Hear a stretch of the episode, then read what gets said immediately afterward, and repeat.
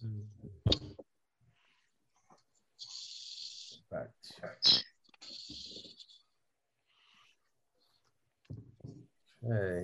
going live. Three, two, one. We are live, Doc. We are live. Good afternoon, guys. And guests, everybody. Everyone, I'm sure it'll take a minute for people to uh, to log in and and join the uh, podcast. But we are back with another episode of the Coach Cast. We're going a little bit different direction. This is episode 23. Um, We are discussing a little bit more on the hunting front. Bow hunting season has officially started, gentlemen, here in uh, Pennsylvania. Started this past Saturday in a couple of uh, wildlife management units. And I guess in the first weekend of October, it starts for the rest of us uh, individuals. So we're we're talking ethical hunting practices. Doc, I know this one is one that we've has been on the, the discussion board. We just haven't had a chance to really put it to fruition. So you want to you want to open us up with sort of the direction to go with this conversation? Well, what got, this started a few weeks ago was when uh, we did one, our last shoot for the uh, 3D season for our archery club that I belong to in Pennsylvania. Um, the you you could you could sort of feel the shift in people as they were coming in and talking and signing up to shoot and so forth. Uh, that their their attention was moving from target shooting to in 3D and com- competing uh, to hunting, and uh, this caused me to think that we should maybe direct our attention a couple for a couple programs here uh, in that area. And so a few weeks ago, we got started off. It would be before our Labor Day holiday here in in the U.S. And uh, we talked uh, about uh, ba- basically the, the, the, the shift in practice. Um, what should you be doing different? Uh, you know, using the bow you intend to hunt with, or bows sometimes, and uh, how should you maybe practice a little different? And I'd like us to discover a few of those points, and then as we, after we do that, uh, to begin to look toward the what uh, many people call, and I certainly call, e- ethical hunting. And uh, having been raised as a farm kid myself, uh, we certainly uh, slaughtered our animals and uh, and and butchered and so forth. So we generally killed them to do that because you can have a real wrestling match on your hand if you don't do that first when you're trying to eat them. and uh, but we were very ethical about how we, even on the farm, how we put down our animals. Uh, because uh, you know, that's just the way the way to be on the planet. So we felt, uh, and uh, so we're we want to talk a little bit about that, how how to get the right shot and so forth, and then uh, possibly finish with safety in the woods. Uh, know where you are, know where you're hunting. Uh, friends are if you're hunting with other people uh, have equipment with you to get you in and out of the woods. Uh, if you were there last uh, maybe January uh, in the same spot, it looks very different now than it did then. It's still in, in the here in the Northeast, still in full fo- foliage, and it, it, it's just a, a, different place. And you really know, need to know your way around. But even the best persons can get themselves confused and and get lost and uh, I know a situation a few years ago near a hunting camp that I was involved in where, not from our camp, but from another, uh, two people got lost in the woods and they never did find them. Uh, someday somebody will find bits and pieces, I suspect. Uh, so uh, that's part of safe hunting. And then checking out your standing equipment. Is, is it a blind or is it just a, a, a rock that you hide behind or something like that, or a tree stand? make sure things are safe and, and, and ready for your hunt before you go out with a, a, loaded gun or a nocked arrow. Uh, so this is what the program is about today. If if you will, Larry, I'd like to just mention a, a few things about them. You gave many good points about changing your practice methodology as you prepare to hunt and and doing it differently than you would preparing or staying uh, stealthy for uh, target shooting or 3D. Well, of course, target shooting practice takes a lot of shots at uh, you know, a lot of distances, uh, and some of them quite long, uh, out to 80 yards for field archery, um, 70 meters or 77 yards if you're shooting target archery. Uh, but uh, bow hunting here in Pennsylvania is is different. So you're shooting uh, your shot selection when we get to that topic should be under 35 yards, really under 30 yards. Um, that's the, the nature of our weapon. It's still a primitive weapon, so you've got to limit your distance. And uh, you know, I base that on on my own skill level. You know, I have fairly high skill level shooting yet, uh, but it's 30 yards and under. I think I've killed one deer over 30 yards. Um, and I just discipline myself to stay under 30. So my practice reflects that.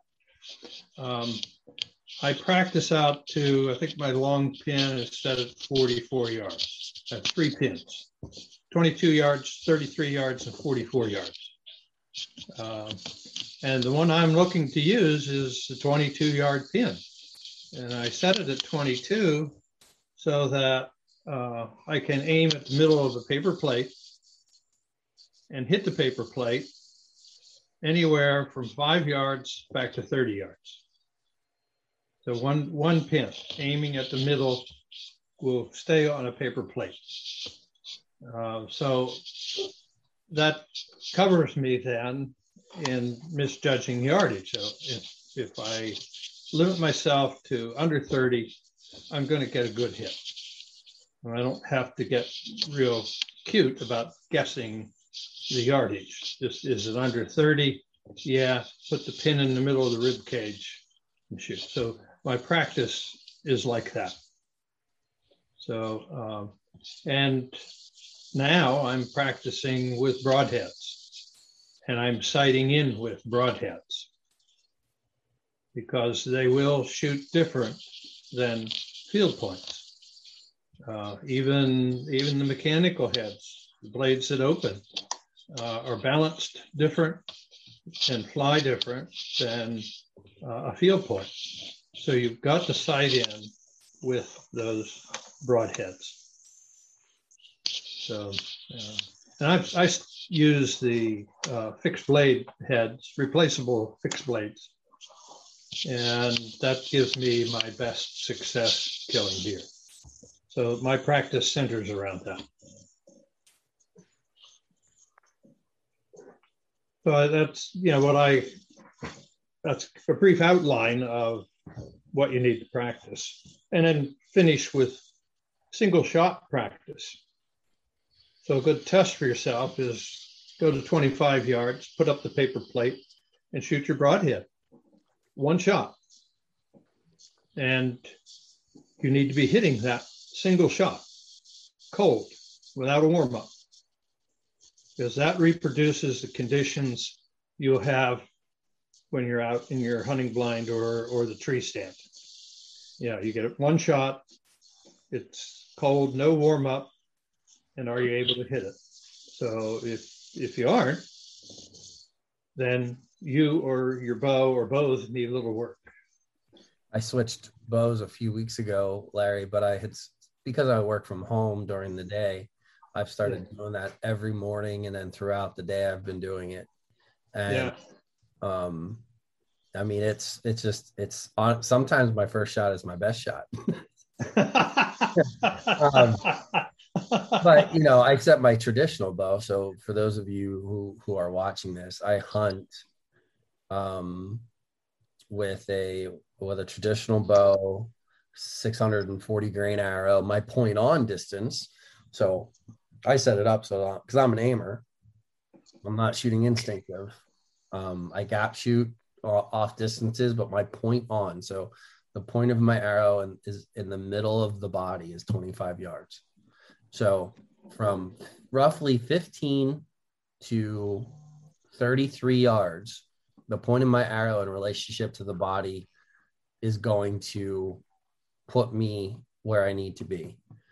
I have if unless I misjudge the distance and I aim too high, judging by whitetails and how often they duck, a probably pretty solid opportunity that no matter what happens, that's mm-hmm. going to be a successful shot.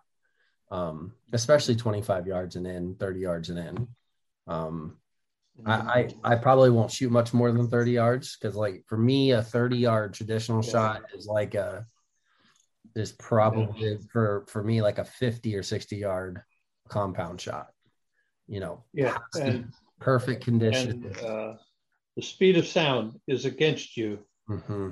when you get over 30 yards yep. at 40 yards uh, it takes sound only uh, about a second to get there. It's, it's you know it's traveling at 1126 feet a second. Sound is right, and so, but it takes your arrow maybe well takes takes the, the, the sound about a tenth of a second.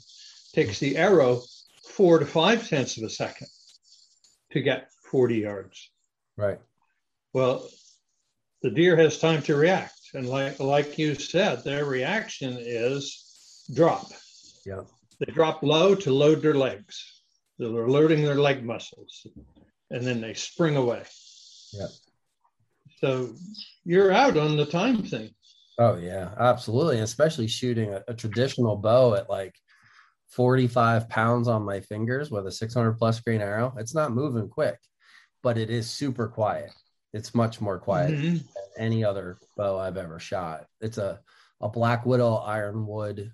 Um, it's just so quiet, so smooth, but it's a wood bow, and I, you know, it's definitely not as accurate as as my bare bow ILF rig, but you know, it's that's part of the challenge, right? So my my effective distance with my ILF hunting bow was probably 40 44 you know easily, easily keep all the arrows within a pie plate without a doubt. Mm-hmm. Um, that that was just super incredibly accurate. Um, but shooting, yeah, shooting with a, a, wood bow and and and stuff, it's definitely um, you have to set yourself up for success. So it's the same as your gaps for your pins with um, setting up your pins for 22 to 33 or 35 or 44 for a long pin, whatever your gap is that puts you on the body. Put the pin on the body and it puts you in the area.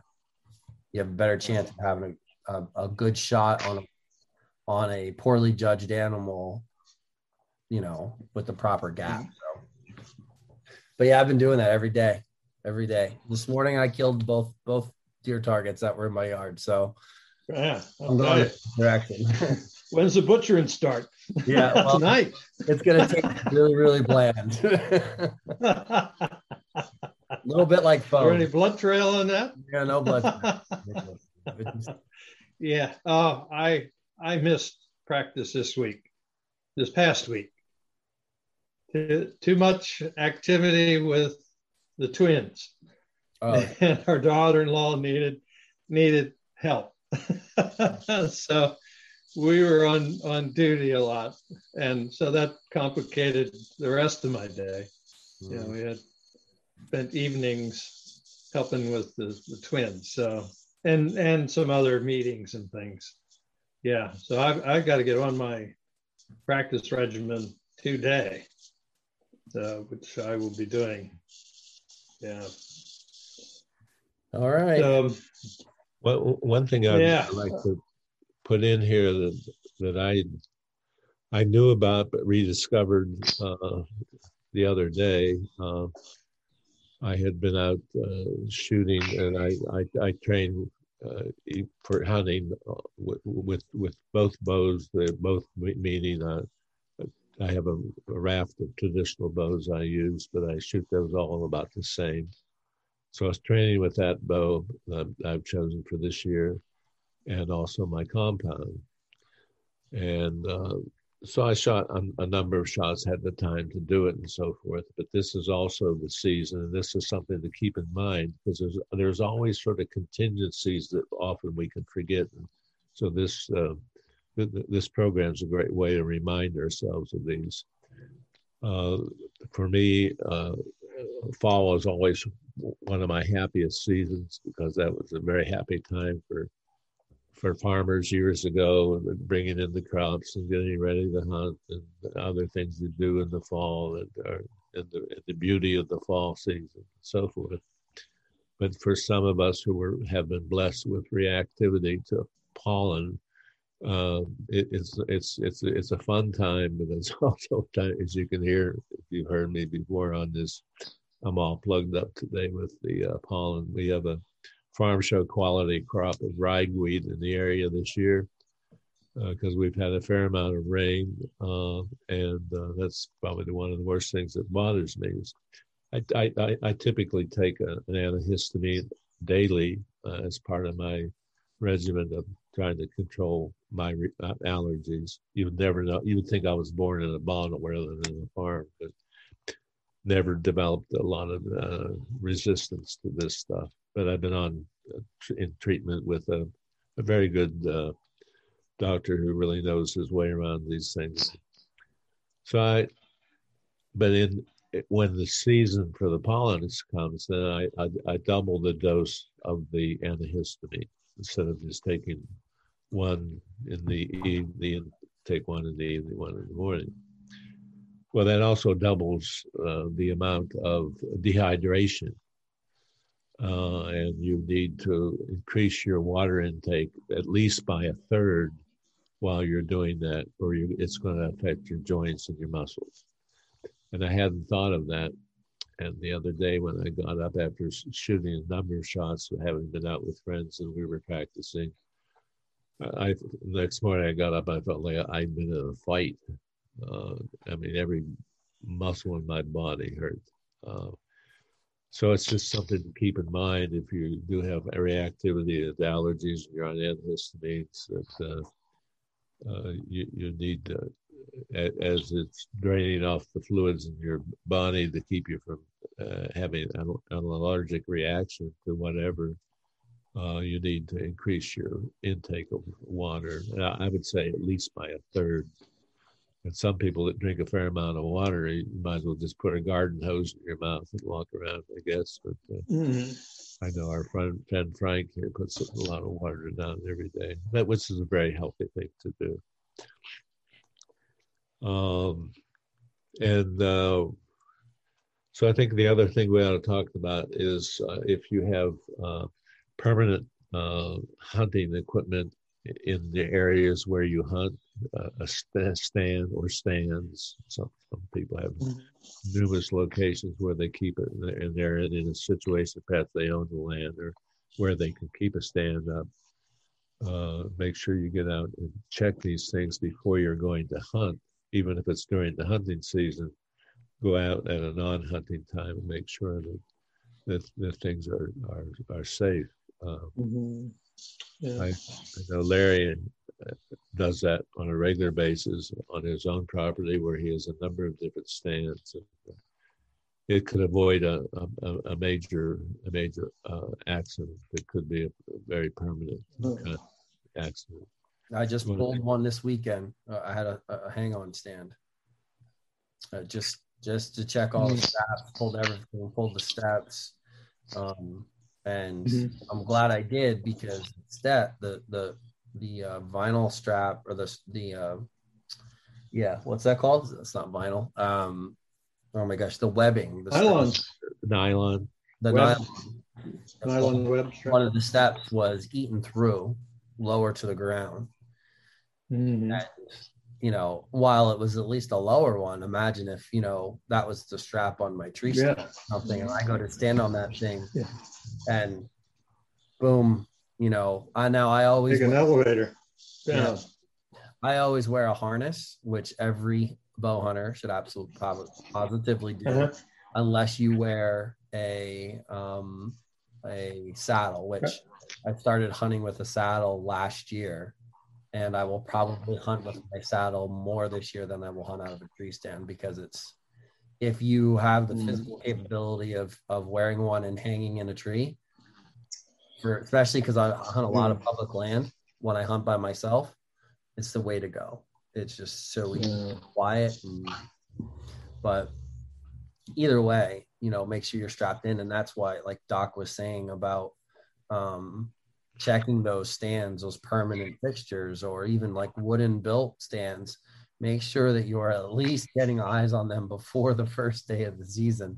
Don't wait until the season's there and you're walking up Oh, yeah. for the first Yeah. time. Well, Doc made a, uh, a good point a while ago. I guess we were talking before this started, before we went live, about all the rain we've had here in Pennsylvania this year. Yeah. Tremendous amount of rain. Well, that pushes tree growth.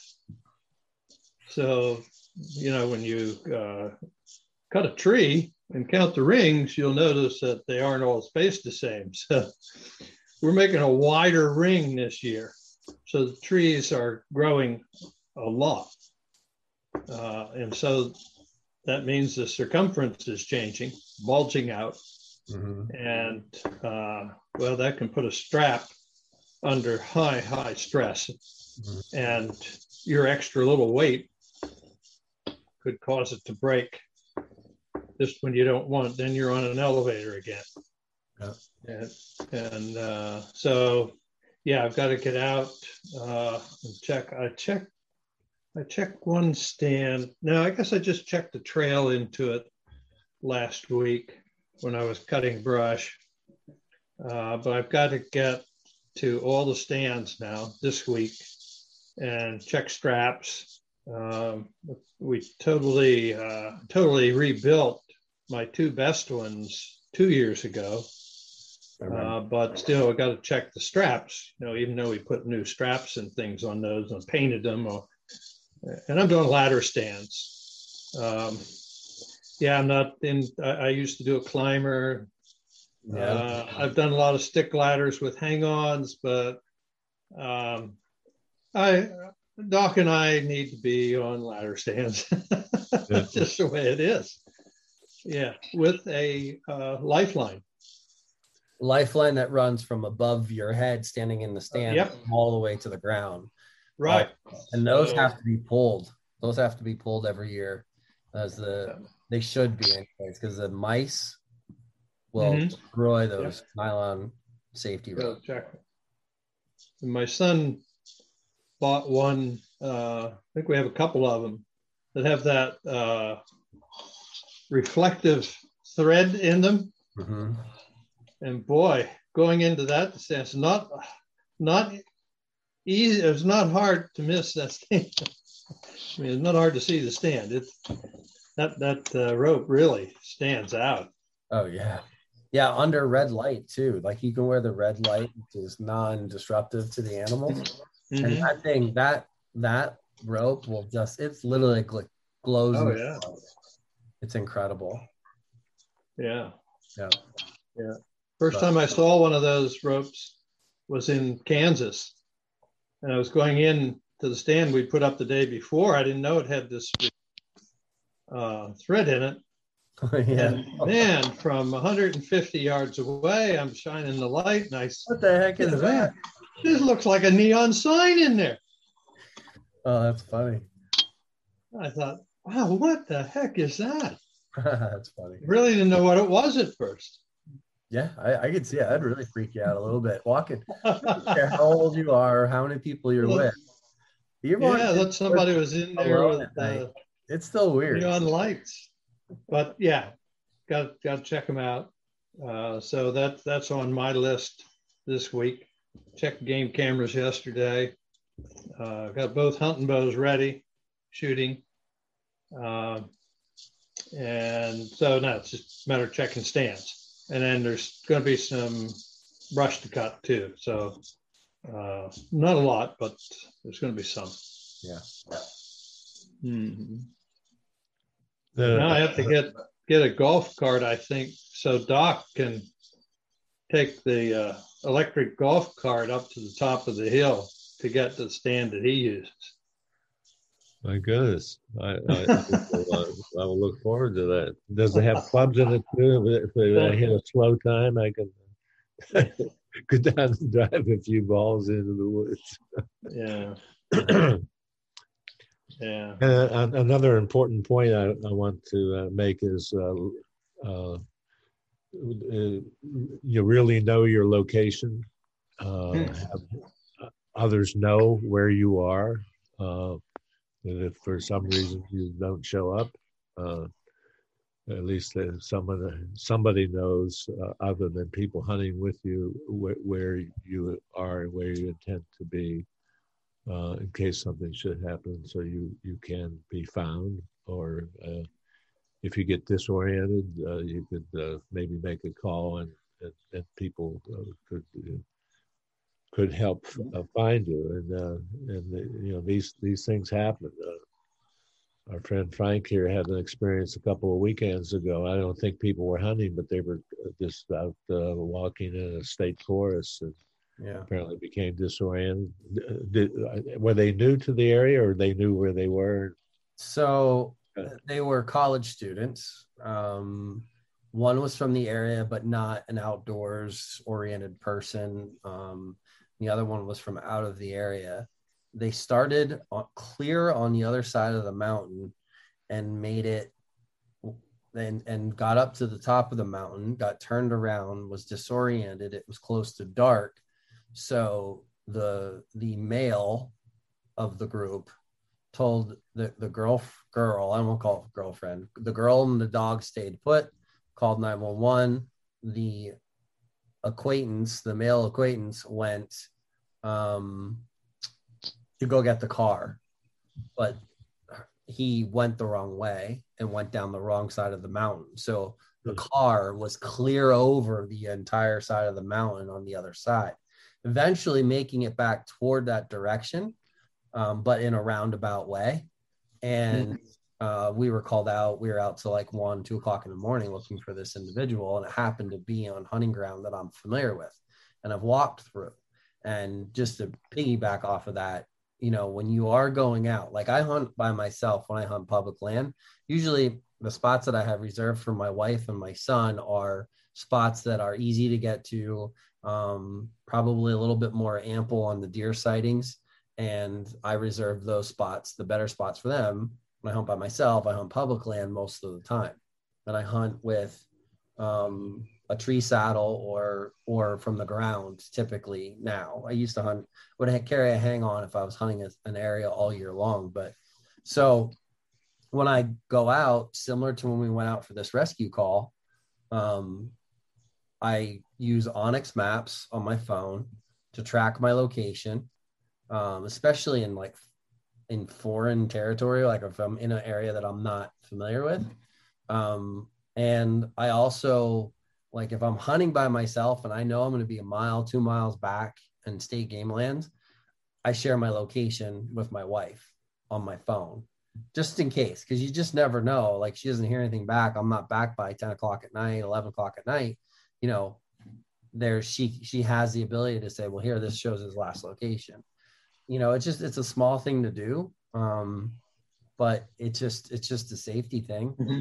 You know, I'm up. There's rattlesnakes all over the place. There's, you know, you never know what you're going to run into on public lands.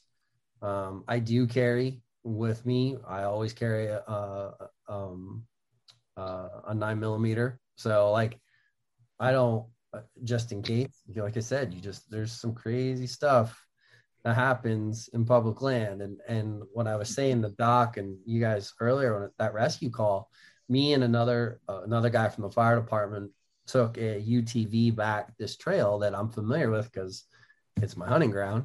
And, you know, and I said, we are both walking back this trail, um, going to the last pin location of the kid that was lost.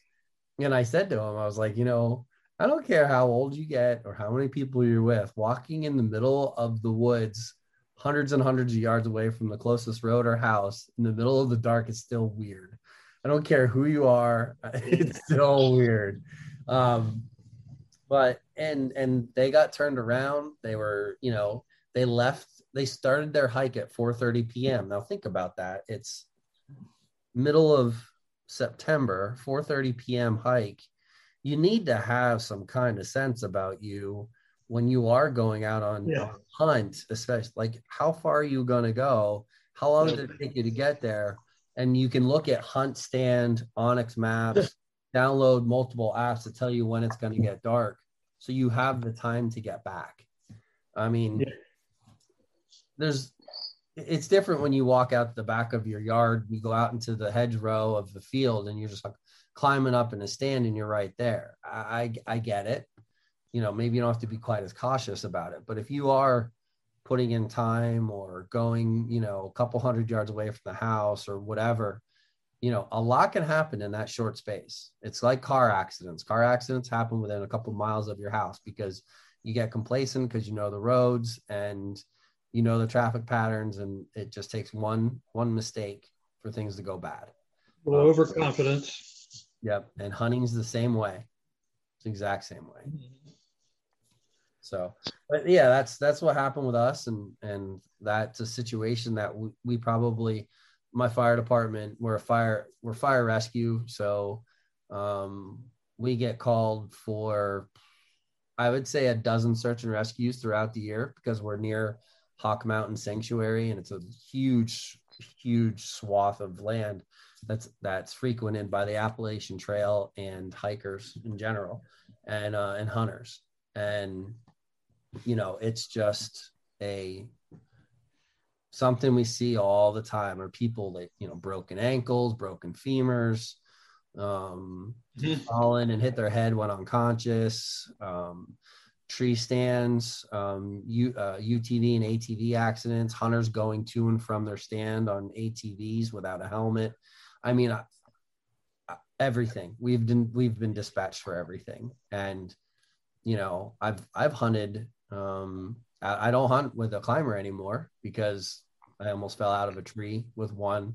The the the uh the bottom section just about fell to the bottom. And i just finally said no i'm good. I don't need i don't need that unknowingness if that thing's going to stick to the tree or not. I'll i'd rather hunt with ladders with a with a, a lineman's mm-hmm. rope and a and climb up a ladder or you know and or even sit in my saddle because i'm attached to the tree.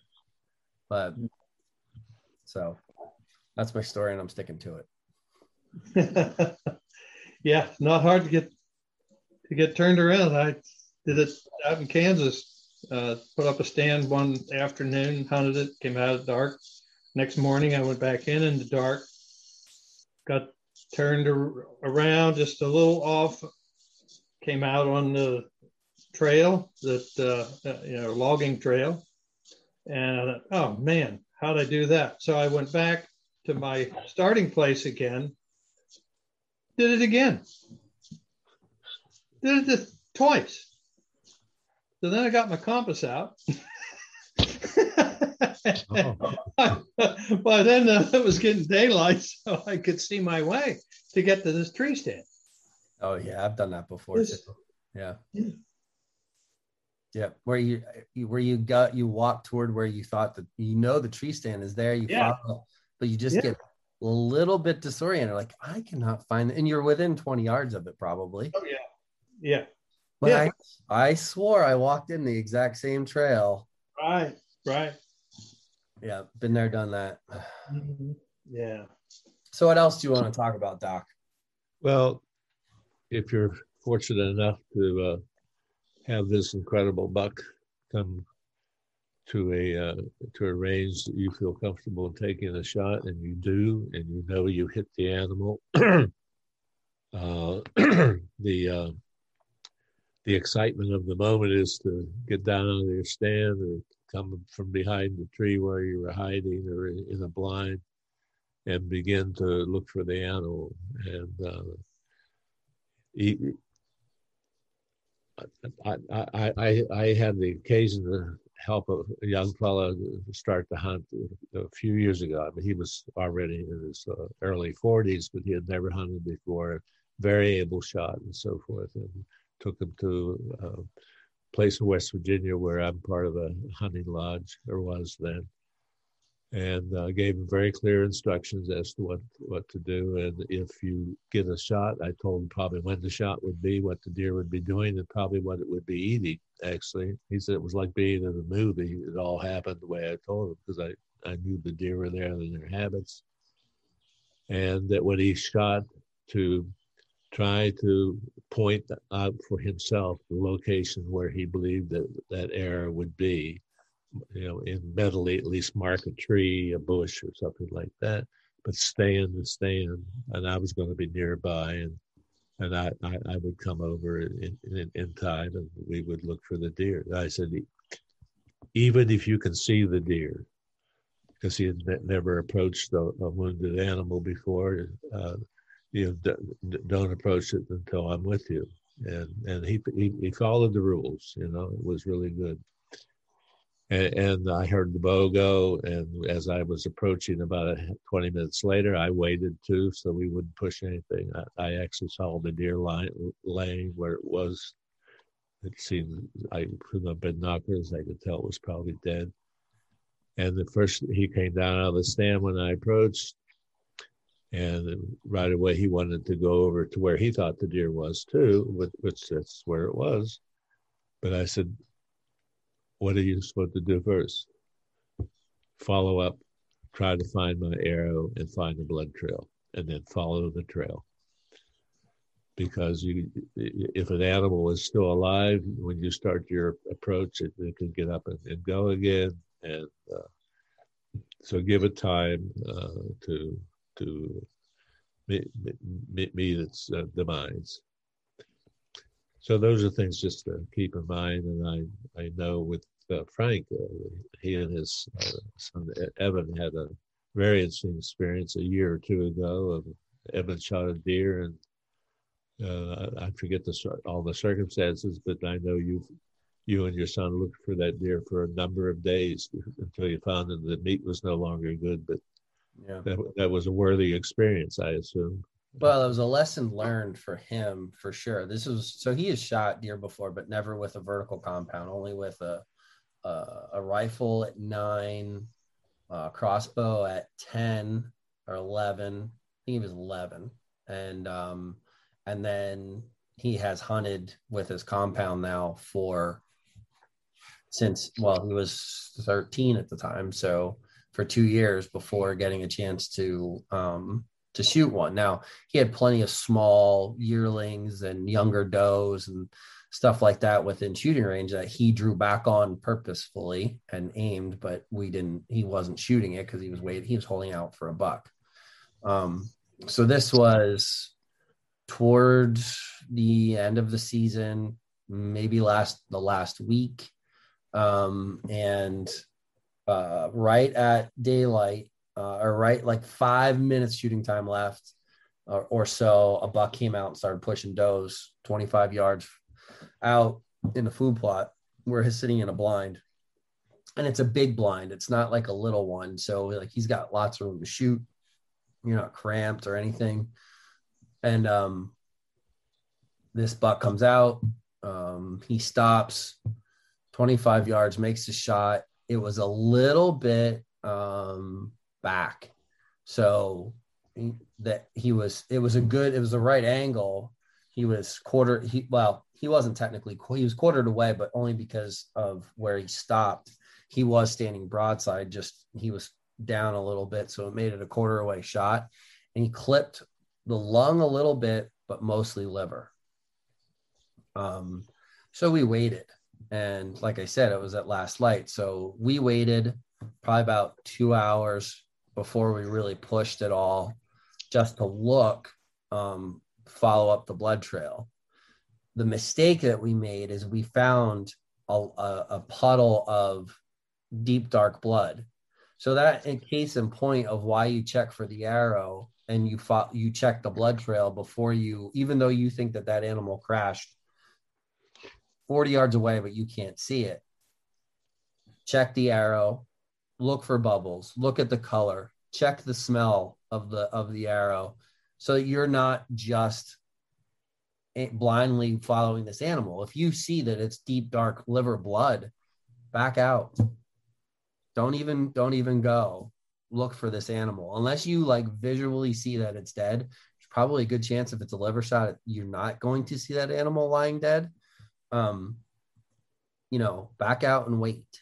Um, we pushed a little bit too hard the first night. Um, we didn't go too terribly far, but we got to the point where we lost some blood and we stopped. We should have waited and we should have waited and backed out. When we found that first puddle of red blood, we should just backed out and waited until the following day. I think my excitement, because it was my son's first buck, first year of the compound, mm-hmm.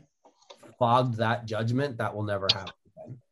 Um, so we did back out then. After a while, my senses kind of came to me. I said, let's get out of here. I don't want to push anymore.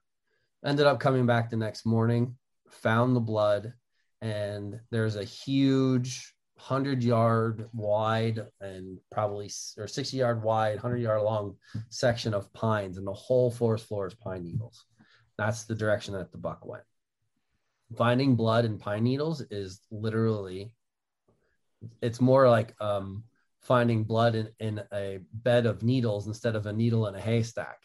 Or, or it's it's it's next to impossible.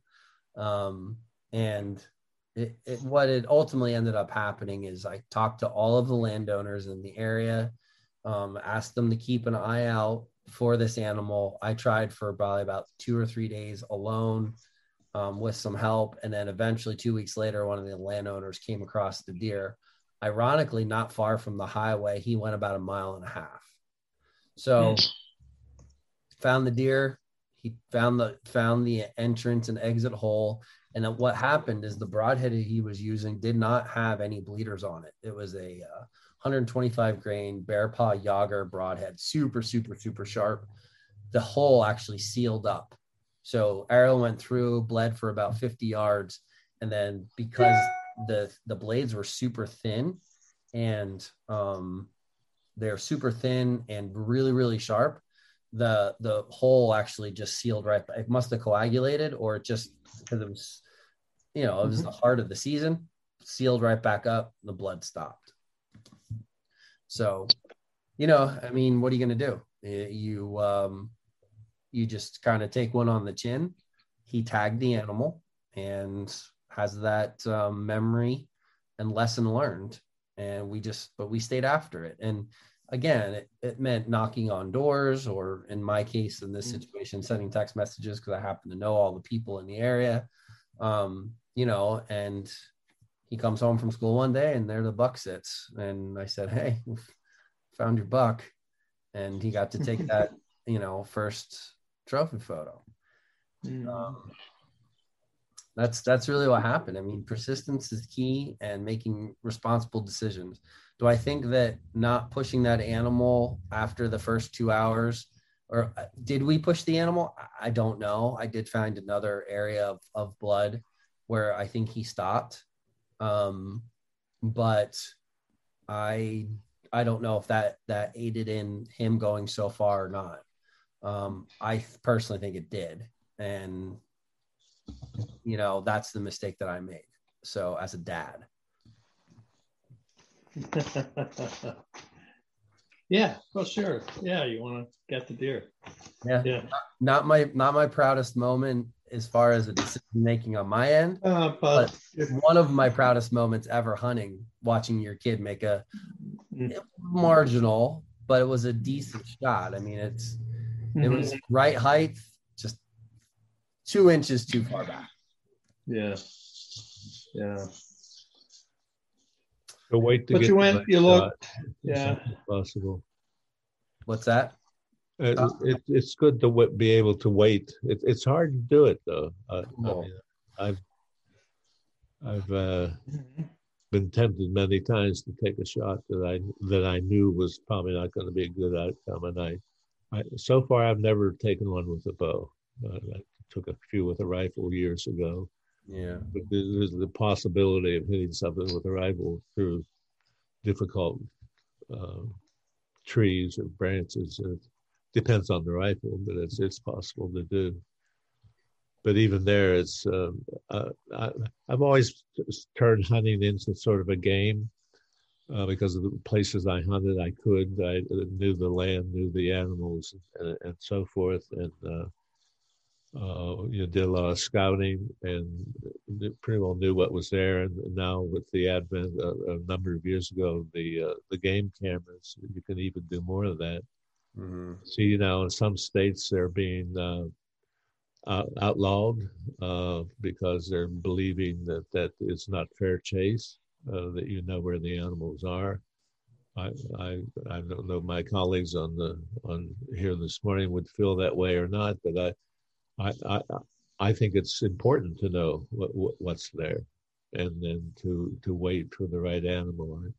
When I used to hunt in, in West Virginia, I would go a, a week or two before the season, before either the archery season or the rifle season, and and just spend time in the woods. And I I generally would find my buck, and I would hunt for that deer and pass others up, because that was fun for me to do.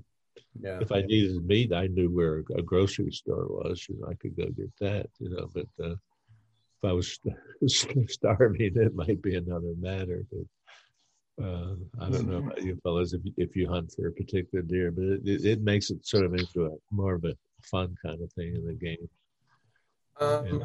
I mean, I run cameras. I, I, run cameras on public land, and I run cameras on private land. Um, I think the key component for the for the cameras for me is I have the cell cams. My kid has the app on his phone, and it adds to his excitement and motivation to want to be out there. Yeah, that's that's probably my my biggest reason for having them. Um, I do scout. I scout on foot. I scout on mountain bike. I will go out on foot and, and just from a distance observe you know, where I know they're coming out at. I have an absolute giant of an eight pointer that I'm probably going to chase. However, as I stated before we started recording, I shoot traditional, and the first legal buck that steps in front of me is getting walloped because I want to shoot my first deer with this buck. So I'm not. I am not. I'm, I'm, writing this down on the calendar, Doc. I'm making okay. a note of this this because when I statement from Frank. Every time I shot a compound buck, I wanted to shoot a bigger one and a bigger one and a bigger one. And then, you know, my my biggest to date Pennsylvania deer is 120 inch seven pointer. He's huge. He's a giant seven pointer. But I don't I kept two years after that, I kept passing up buck, passing up buck, passing up buck. And I finally was like, you know, why am I doing this? I mean, it's fun, but it's not. I, I don't, I didn't, you know. And then when I started hunting traditional, I was like, okay, now the game has changed. it's get yeah. close and, yeah. make, and make a good shot. And you need to be a hell of a lot of a better shot with a trad bow than you do with a compound. yeah. Well, if you're trophy hunting in Pennsylvania, you're doing the wrong thing. Yeah. So, so, and now, you know, hunting traditional, I think it's not that I, it's just a goal of mine to shoot one with a traditional bow. Mm-hmm. That's, that's yeah. uh, you know, buck or doe, preferably both. And um, I pay attention to a lot more now because I have to get so much closer. And mm. um, you know, I'm scouting more now than I used to because I used to have areas that I could go to and I knew I was going to see deer, and they were going to be within 50 yards. And I was pretty comfortable shooting a deer at 50 yards as long as it was not alert and relatively quiet, and and I had a good shot. I, I had no problems doing that. I know a lot of people don't. A lot of people have their opinions about it or whatever, but um, you know, i just now as a traditional hunter, like I'm really paying attention. My onX app from the game lands, both game lands and places that I hunt. Uh, it's littered with points of scrapes, active scrapes, active trails, trees that I would go up in in my saddle. Like I have all sorts of stuff, you know, and that's that's the direction I think you know all hunters. I wish I would have t- taken that notion when I did hunt I had more time and, and hunted with a compound, and I didn't. I was I was kind of complacent with. I got my stands. I know where I can go. I'm going to see deer. That was the approach that I took. I don't take that approach anymore. Well, it's it's the difference between shooters and hunters, and there's there's there's nothing wrong with either. Uh, sure. But it's it's a lot of fun to hunt and to to learn about the animals. Mm-hmm. Uh, when, when I was a young kid, I mean, my, my, father got a deer almost every year. It's because he had a, a, a tremendous knack of being in the right place at the right time, and he was a very good shot. Uh, but, but, for him to go out and hunt for a deer, we would have starved to death. I mean, and there was very little known about them then. I mean, the the whole knowledge of, of the patterns of the whitetail and, and then to learn the patterns of other animals and that they are predictable and so forth. Now, some people think that's un, unethical or that's that's not a fair chase. Uh, I don't think fair chase means to just uh, you stumble across your quarry and get a shot at it. Uh, I, I think fair chase means that you're you're yeah. not trying to ca- capture the animal in, in some way and, and, yeah. and choose. Uh, I had thousands of pictures of deer on my property last year. I didn't kill one. I didn't get the shot, plain and simple. Yeah. And yeah, so all those pictures, that didn't do me a bit of good. And, I was and, a vegetarian all winter. I don't have any cameras out because I have no place to put them right now, but I used to have some. And some of my mm-hmm. friends have some cameras out. We put out at, on a feed plot that we planted this a couple years ago. We went to check the pictures one evening, and when we saw them on, on, on the screen in the camera before we lo- unloaded the car, uh, there was a bear, there was another bear, and so forth. So we unloaded the cars, and we we we, we discovered our, our first herd of black of, of black bears. There were six together within about a forty yard circumference of the camera, fe- mm-hmm. feeding on the rye grass uh, that was coming up through the clover and so forth. And then we found out later that the black bear, when we researched it a bit, before they're going to be hibernating, eat a lot of grass like dogs do, and it causes them to regurgitate and get rid of the worms and bots and so forth in their bodies. And especially for a gestating female, uh, this guarantees her survival through the winter and, and delivery and the, and the young. otherwise, the, the, the, the bugs can literally kill them during the during their hibernation. And so we learned something about bear doing that. Uh, I'm not a bear hunter, but uh, I had an opportunity a few years ago, and I just, I, as I was pulling back, I said to myself, "Well, I don't want to shoot a bear." I got bear. I got bear. Well, then the work begins. I got bear. I could have got that bear. So he, he was 20, 17 yards, 17 yards. Yeah standing broadside, looking back at some guys walking through the woods. Perfect shot. Oh. So what I did was I put the boat out and I said, "Have a good day, Mister Bear." The hunters were a little upset about it. I'll tell you what is also coming with me this year. Mm-hmm. Yeah, my DSLR is coming with me. I'm going to be taking pictures, and you know, because situations like that, I had a bear last year climb up to the bottom of my tree stand. I think I talked about that on the podcast before. Yeah. And this is coming with me this year. I'm gonna be I'm gonna be if I'm not shooting them with my bow, I'm shooting them with my camera. And that's a lot of fun. Yeah. Mm-hmm. So all right, fellas. I think next week we hope to return to our subject from which we departed for just this uh, brief uh, interlude of hunting and, and safety in the woods uh, back again uh, for a short while, and, and, hopefully a number of other people uh, talking about the the the uh, development of the healthy athlete and whose responsibility is it. And this all came out of some of the uh, Olympic situations that we uh, heard about and, and, knew about this last year in Tokyo, and then to follow from that and uh, we hope to talk to a, couple parents of one of the athletes and, and the athlete themselves and, and ju- just get their read on this. It's it's very very very important uh, to uh, not only develop a skill to the point of being uh, a, an elite quality uh, athlete but to stay healthy and, and not get hurt or damaged uh, permanently for life to have an activity that one could do for the rest of their lives and help that be part of your wellness re- regimen. So we, we return to that next week or so and then off to other things. Sounds like a plan. Uh, we'll do. We'll uh, we'll see everybody on the next episode. Uh, make sure you follow the audio version on our podcast platforms, as well as on YouTube and um, stay safe out there. Good luck out in your as your seasons begin.